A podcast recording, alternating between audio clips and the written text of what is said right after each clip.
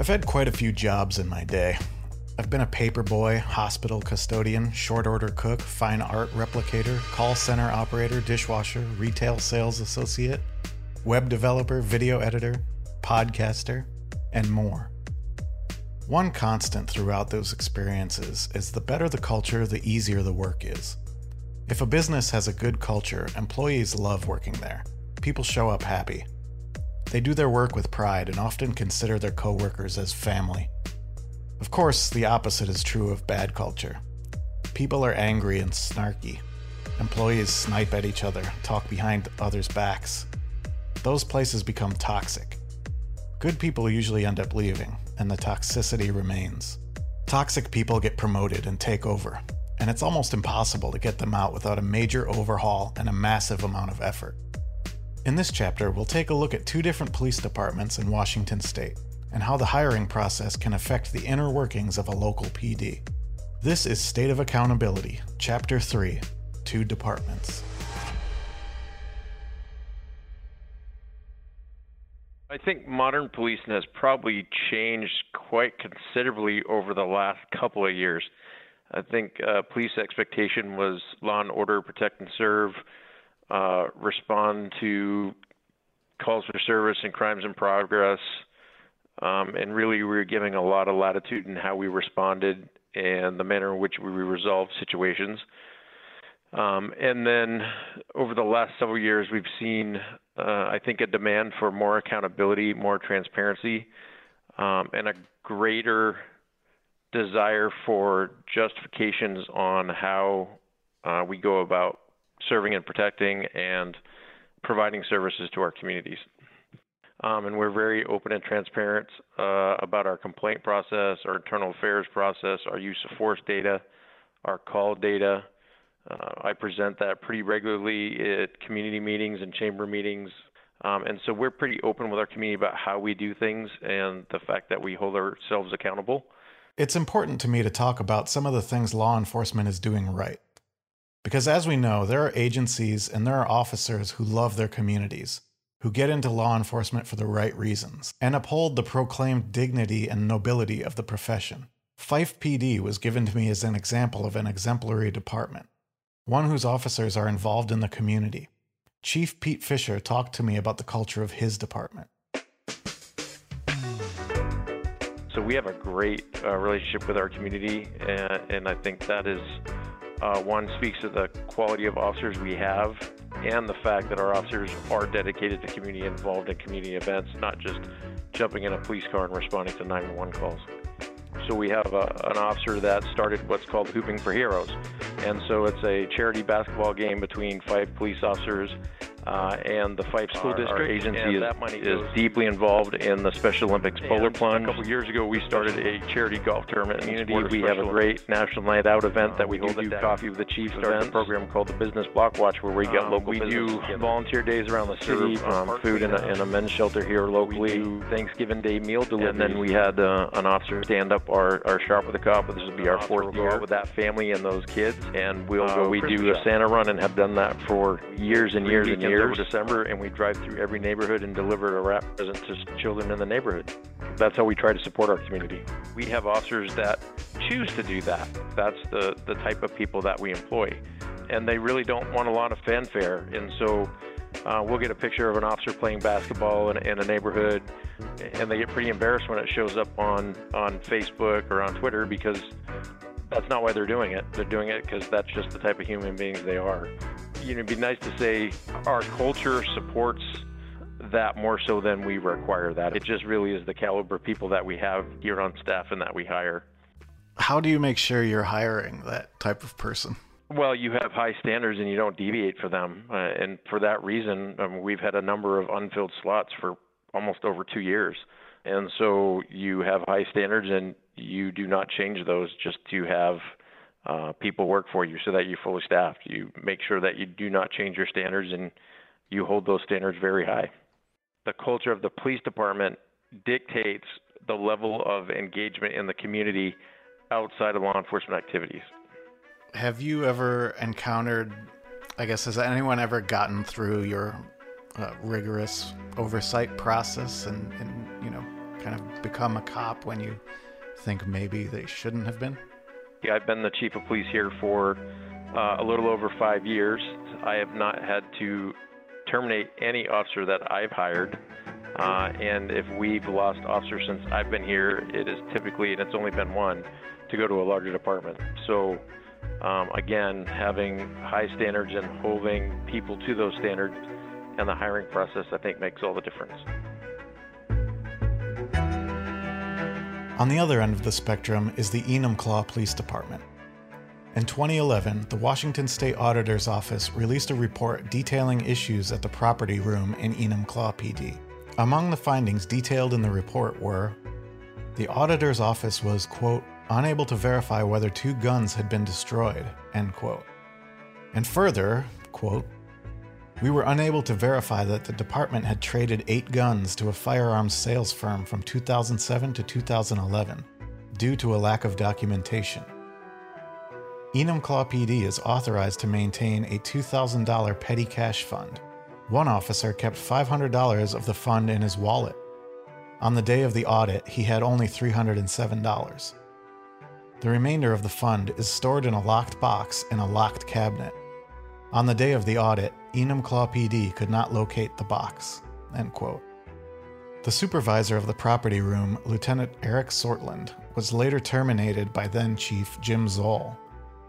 During a Civil Service Commission hearing, the city attorney alleged Sortland took it upon himself to groom young officers to distrust Zoll, frequently attacking his intelligence and abilities and utilizing intimidation and threats as a way to manipulate officers in the department to join his camp against Zoll.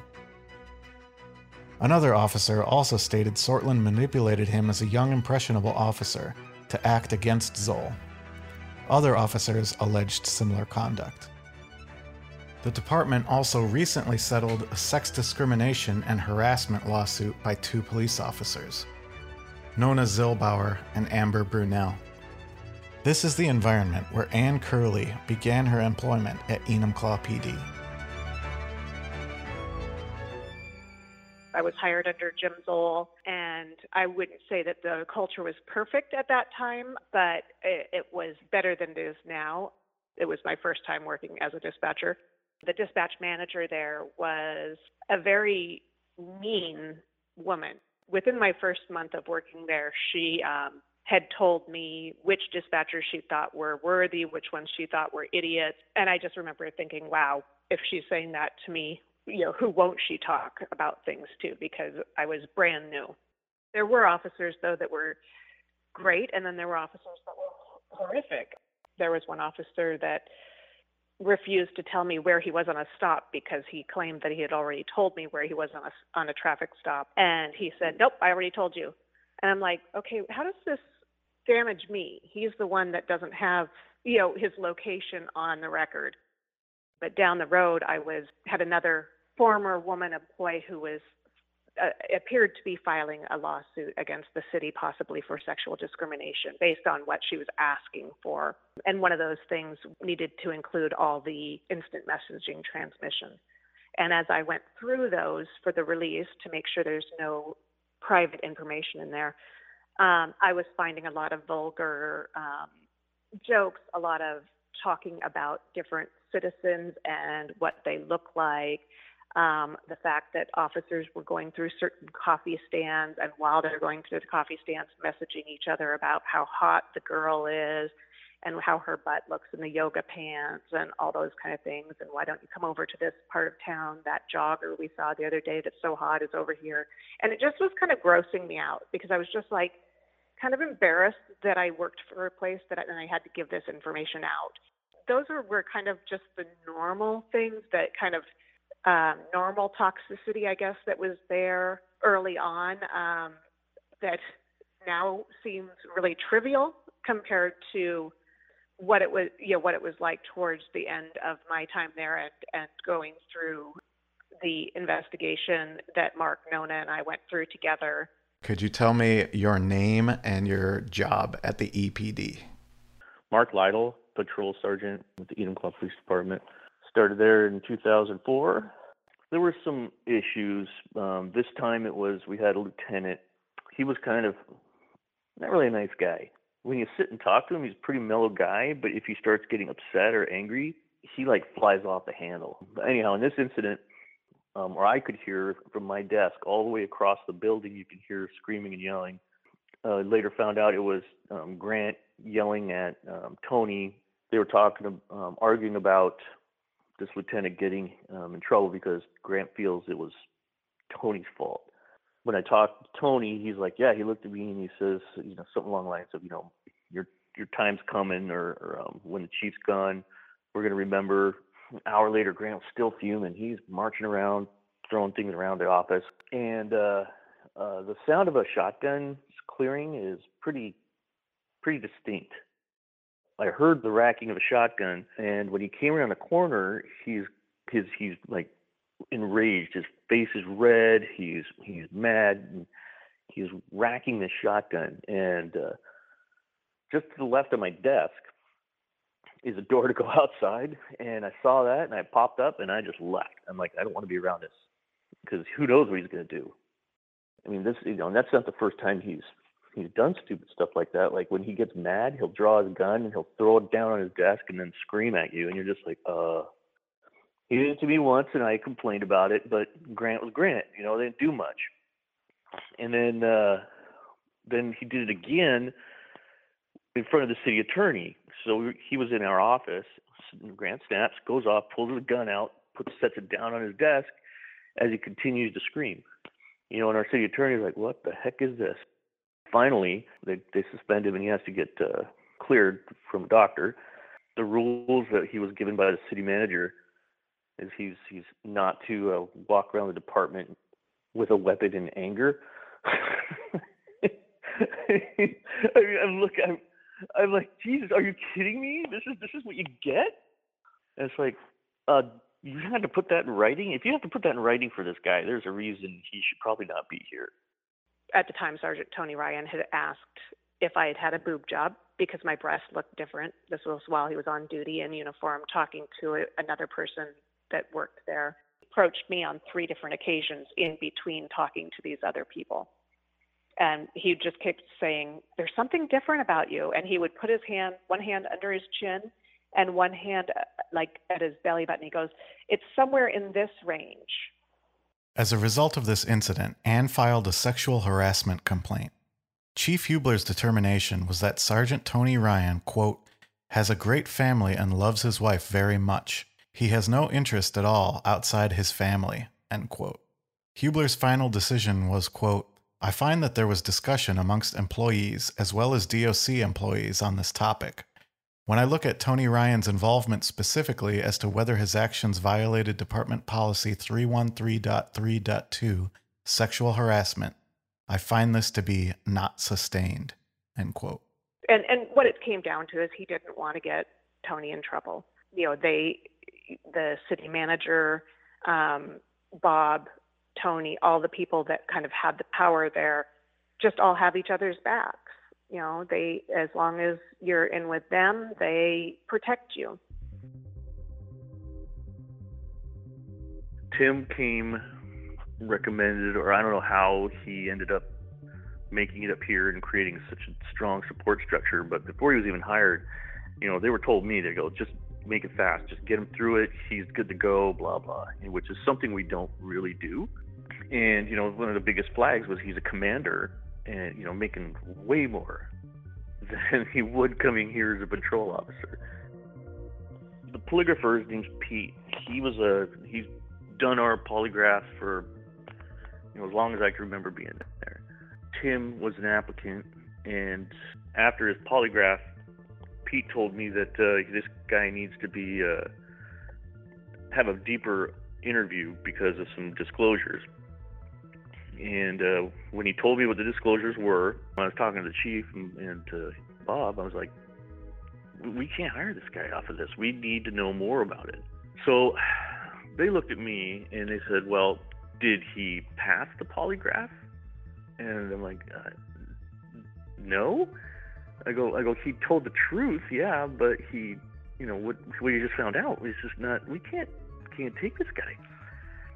They said, well, did he pass? Did he tell the truth? And I go, yes, he told the truth. He passed the polygraph. So we're hiring him. This is this is like the worst day of my life, kind of almost. The chief and Bob told me that I had to call up Tim, have him come in, set him down, and tell him, "Here's your offer to work here, start in two weeks." It's like, oh, I just freaking hated it, hated it.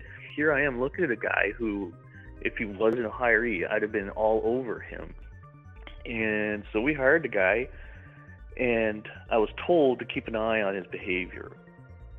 Mark was very closed mouthed about things at work. He, I knew he didn't like Tim, but I didn't know why. And I knew he, that there were things he knew about Tim that he was supposed to talk to somebody about, but I didn't know what they were. Uh, but that whole time through there, um, there was never a denial of any of the information. It was just called personal, private information. Tim Floyd shouldn't have been hired at all. It wasn't um, qualified background wise to be a police officer, in my opinion. Uh, and so, it, you know, what I what I had heard was rumors because some other officers were talking about it um, fairly openly and I had heard bits and pieces of it, and I put it kind of together. And I asked a friend. I said, "Hey, is this possible that this that we would really hire this guy if he's like this?"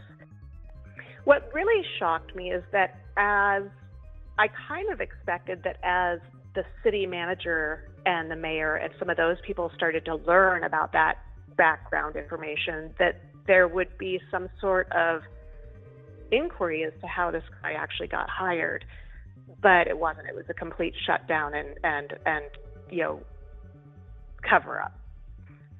Just really discouraging. Um, from there, it just they got more and more emboldened. Um, they being a group of the officers that that were like you know a club of guys who would sit around and talk about who they want at the department, who they don't want at the department. Department did they didn't want a chief that was going to actually manage them. I think that Tim didn't like that Mark knew his background. I think that Tim didn't like the fact that Mark couldn't be bought into this buddy buddy nepotism or, or cronyism. Tim Floyd filed a complaint with the city manager against Anne, Mark, and Nona, alleging they had disclosed his personal information revealed in the polygraph. An outside investigator was hired to determine if EPD policy had been violated. After interviewing several officers as well as the polygrapher, the investigator determined the claims against Anne, Mark, and Nona were unfounded, and the allegations were not sustained. Despite the unfounded allegations, Enumclaw PD set about to fire Mark Lytle. April 13, we're here at City Hall in the conference room at 11:42, and I'm here with captain, pardon me, Chief Bob Hubler, and do I have your permission to tape record this? Yes, you do. Do you know if anything has been going on in relation to Mark Lytle where he's being blamed for the release of the public information last year? No, other than uh, the complaint about that was investigated, and there were findings that uh, in his particular case, I believe it was not sustained. And as far as I know, that that issue is done it appears that based on that, it was um, determined that uh, not everybody was satisfied with that outcome. What is uh, Dr. Dan Singer's role in the department uh, over the last nine or ten months? My understanding is that he was hired by the city as a consultant um, to a, be a mentor advisor type services for uh, the department. And uh, one of the reasons that uh, Dr. Dan was uh, brought on was to see what uh, we can do as a city and command to get everybody uh, working together on the same sheet of music and moving forward. Okay. Dan Singer supposedly said we still have to deal with Mark then supposedly you said we wouldn't win in a civil service hearing with a text message, and then Dan Singer saying something like, I'll help you find a way. Do you have any comments about that? Uh, Dr. Singer has discussed uh, uh, Mark Lytle's position, and uh, you know certainly I listened to Dr. Singer and hear what he has to say. However, my focus is not on that end of it. My focus is on what actions are actionable and because we have a process. And so what I, hear you saying, I'm gleaning, you tell me if I'm incorrect, that uh, there's a process that uh, uh, is the civil service process that indicates there has to be probable cause for discipline. Is, is that what you're talking about? It is. I mean, uh, through our policy as well as the civil service rules, we have a process. In order for a person to be disciplined, there needs to be just cause for any proposed disciplinary action. Okay. Uh, typically, up to that, um, we look for patterns of misconduct. Mhm. Um, and whether or not any resulting action out of that um, can be considered or construed as discipline um, forthcoming. So, Okay.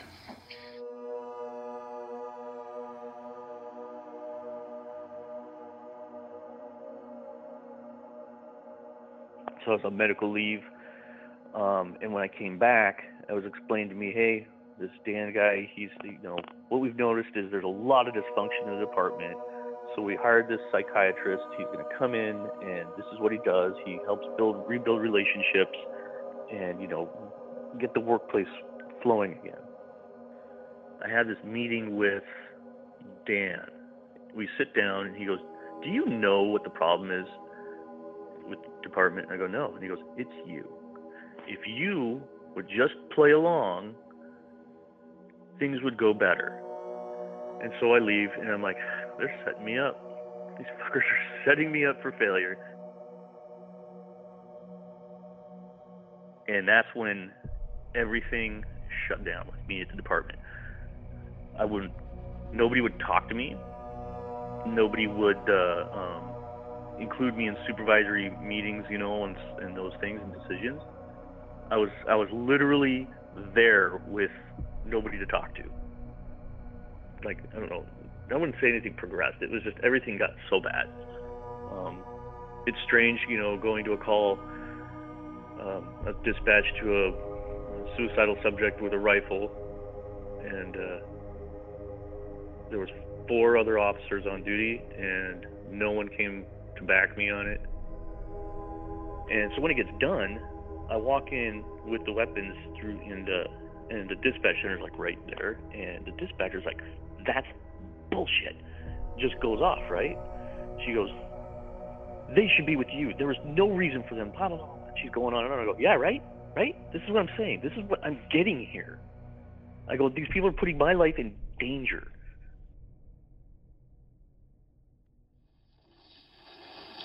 So there was a meeting with Dan Singer. It was in the conference room off the courtroom. Do you remember what the topic of the meeting was or topics? Um, yes, uh, we, or there was conversation, the main conversation was that the, uh, the, some of the patrol guys were expressing they wanted Mark fired. So who brought up the topic about getting Mark fired? Grant McCall and Tim Floyd were very boisterous about wanting Mark fired and demanding for Mark to get fired. And then Singer just said, well, there are steps. You can't just fire someone. There are steps you have to follow. And then he told a story. What was the story, if you remember? I remember. He said, let me tell you a story about my wife. She was had addiction issues. She went away for treatment.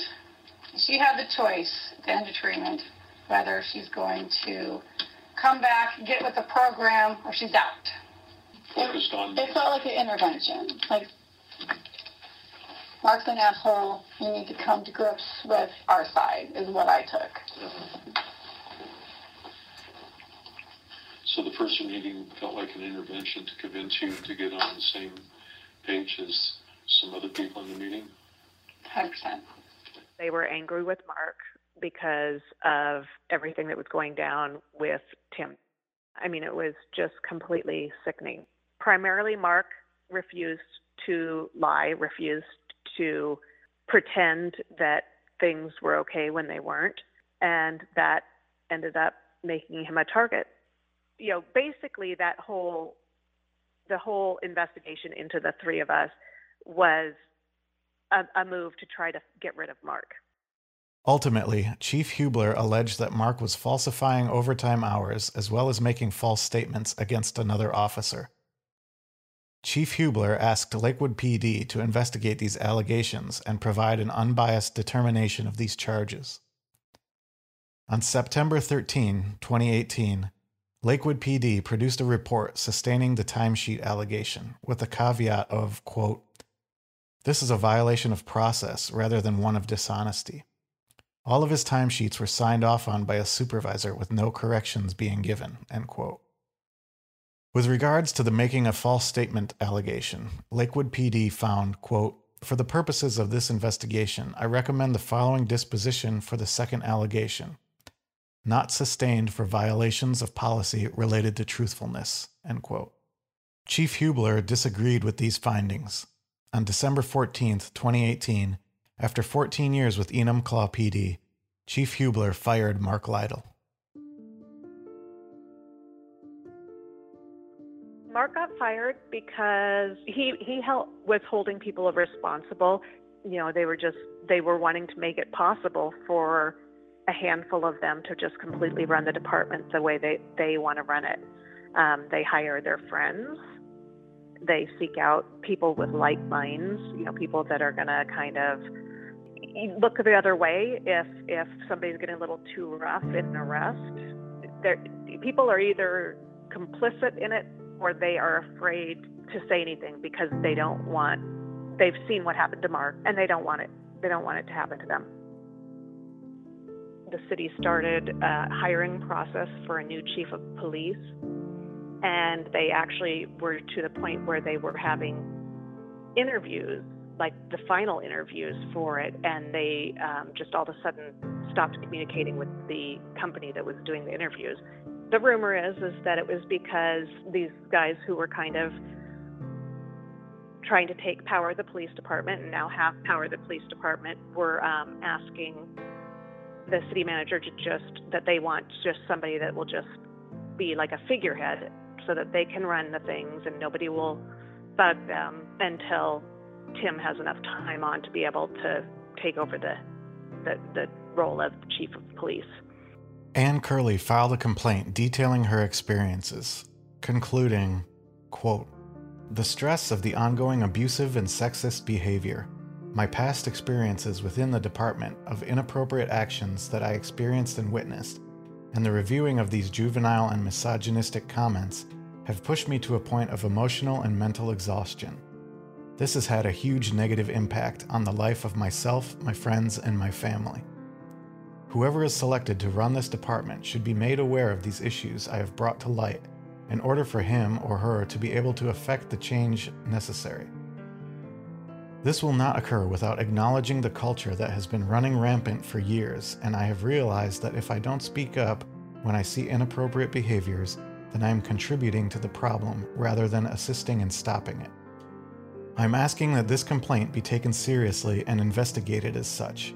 The culture of this department needs to change, and hiding the behavior, writing it off as in the past, or boys being boys should not be tolerated. In August 2019, Grant McCall was promoted to sergeant. Quoting the Courier Herald, McCall told the council the police department is now in good hands but he recalled, there's been some rocky times in recent history, saying, quote, The truth of the matter is, our police department over the last 20 years has had some very interesting days, to say the least. But the council a short time ago made a decision, and that decision was to change our management. Since those promotions were made, our department has made a 180 degree turn. McCall said, Admitting change can sometimes be a scary thing, but Bob Hubler, Tim Floyd, and Tony Ryan have promoted a family atmosphere through professionalism and the way they treat everyone in the department. On July 1st, 2021, Tim Floyd was promoted to Chief of Enumclaw Police Department.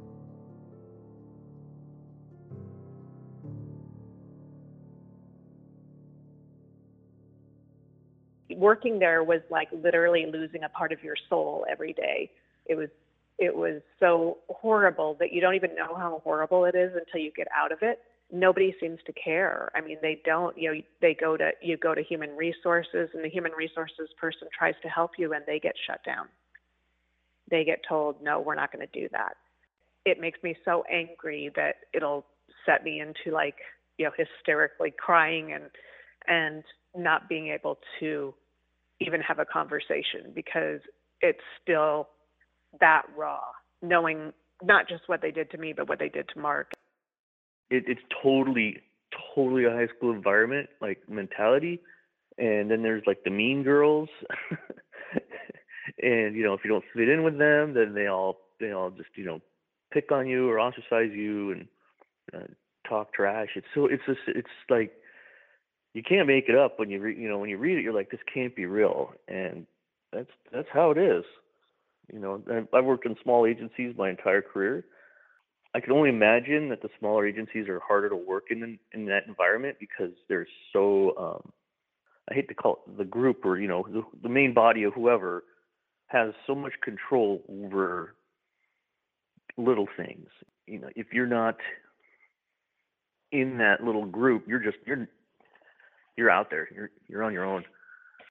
Uh, it was it it was and is still it's a good old boy. Um, that department. You have you you have to be part of the group to essentially survive your career there. If you're not, you're you're alienated. I mean, there's people that are still there that you know they're trying to just survive this, this the the click. You know, I was never that guy and uh, I mean that's why I am where I am now. I wouldn't conform to some of the things that some of these folks would do that just you know just weren't right.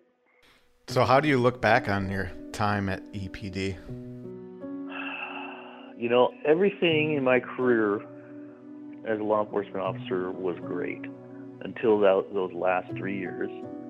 And now that I'm not an officer anymore, it's like I can't even look back and be proud of anything I've done because of the way it ended. You know, I told them, hey, I'm going to retire when I'm 50. Why don't you just leave me alone? And uh, they couldn't do it. They just they had to do it.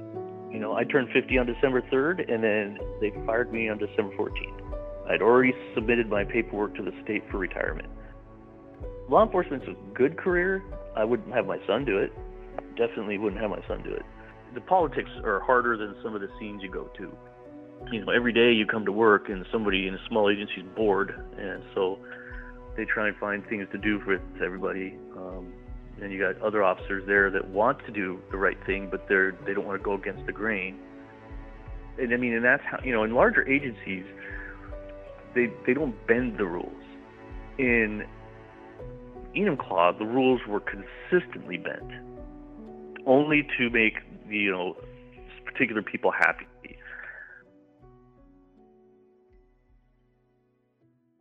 That is completely a function of culture and leadership, which absolutely starts at the top. Uh, I, like I said, I've been here through to 2016, um, and have I've had to discipline officers from termination to multi-week suspensions. Uh, we have not had one grievance, and the guild and the officers involved in each of those incidents uh, have stipulated the findings and the discipline. And so, again, it has to do with creating a culture of accountability, a culture of transparency. But what I'm most proud of is that's not something I'm forcing on our, our officers here, that they're stepping up and taking responsibility for themselves.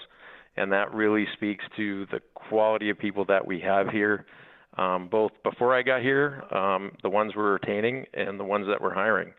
Um, and so our community should be extremely proud of our police officers um, and the fact that they are accountable to themselves and to each other and to the community. Um, but that is a function of culture. Uh, it really is, and it starts at the top.